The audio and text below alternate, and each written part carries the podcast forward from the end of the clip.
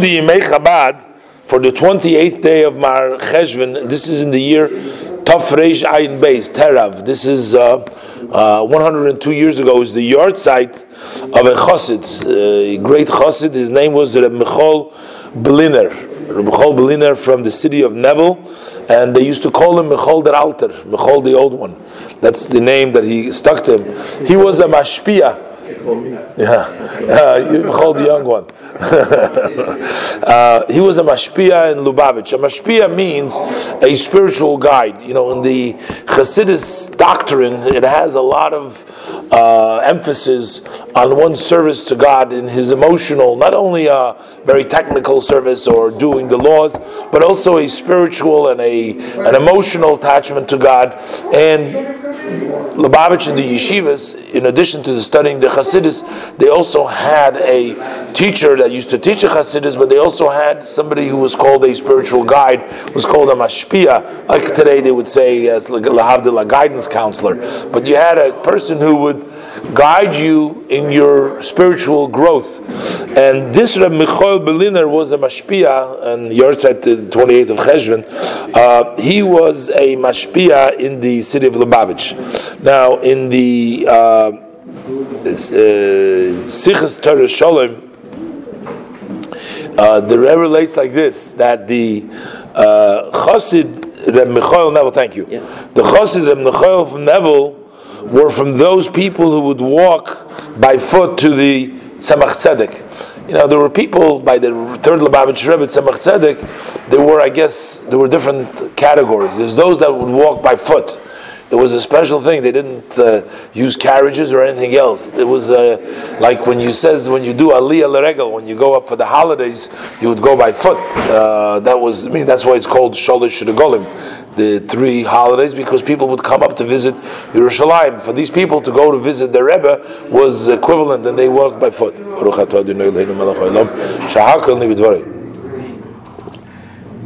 Um, and he got his own training. This Reb Michal, that Alter, Reb Michal he got his training from the Chassid, the very famous Chassid, known by the name. He was Reb Peretz Chein, and. Um, for a certain period of his lifetime, this Reb Michael, uh, he, would, he, would, work, he would make ovens. That was his uh, livelihood, that's what his job.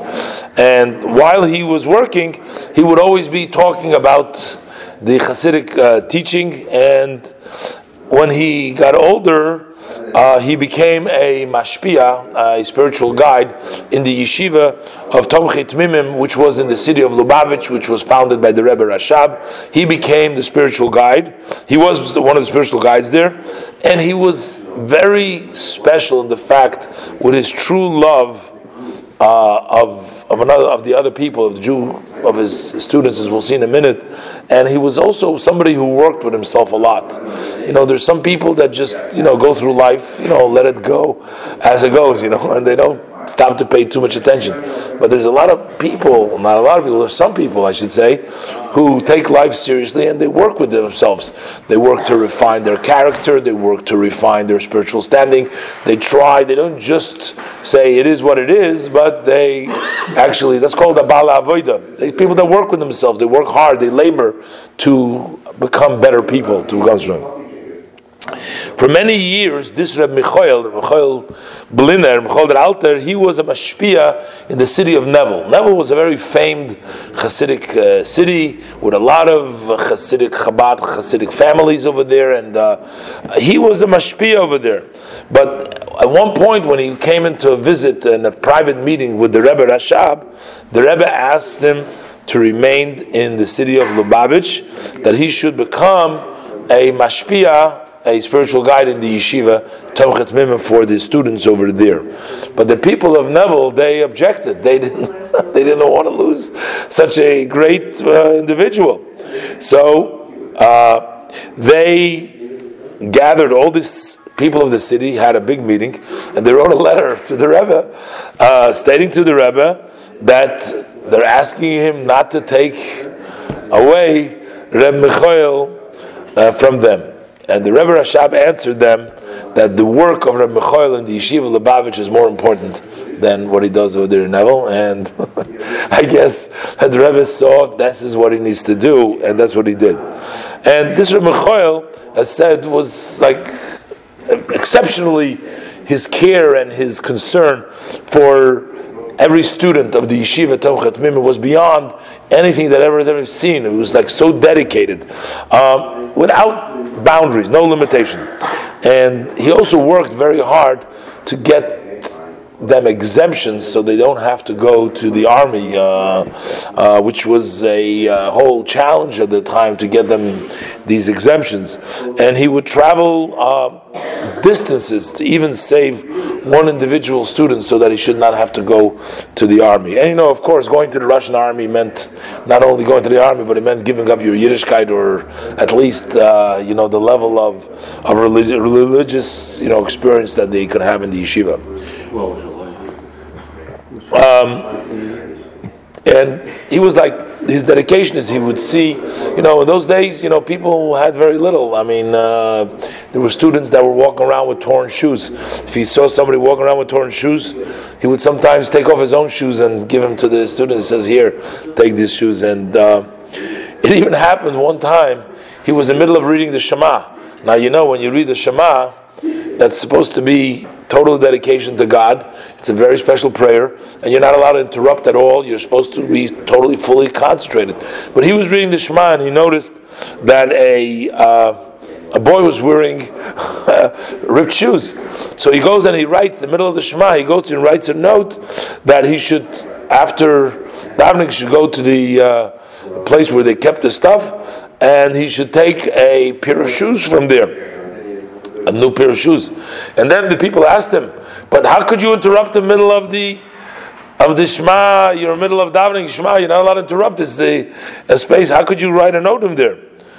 And he said, because the Shema, in the terms of the Kabbalah, is called that's the unity of above. That's the perspective of real unity. How everything is Hashem. There's nothing besides Him. He said, this is the true Yichud Ilah giving a bacher a pair of shoes who doesn't have and he's ripped shoes, that's the highest level. It's not nothing else but that.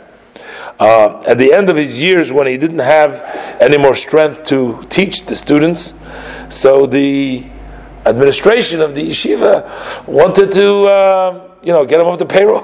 they figured uh, uh, that's way, you know, save themselves some money uh, uh, of his uh, salary. Um, but the Rebbe Rashab objected to this, and he says just the presence of Reb Michael in the yeshiva has a positive influence on the students. He should just hang around over there. That alone is already positive. And so Rebbe Michael, he passed away on Motzei Shabbos Kodesh on the 28th day of Cheshvan in the year Tov Ayin Beis. As said before, that's 102 years ago.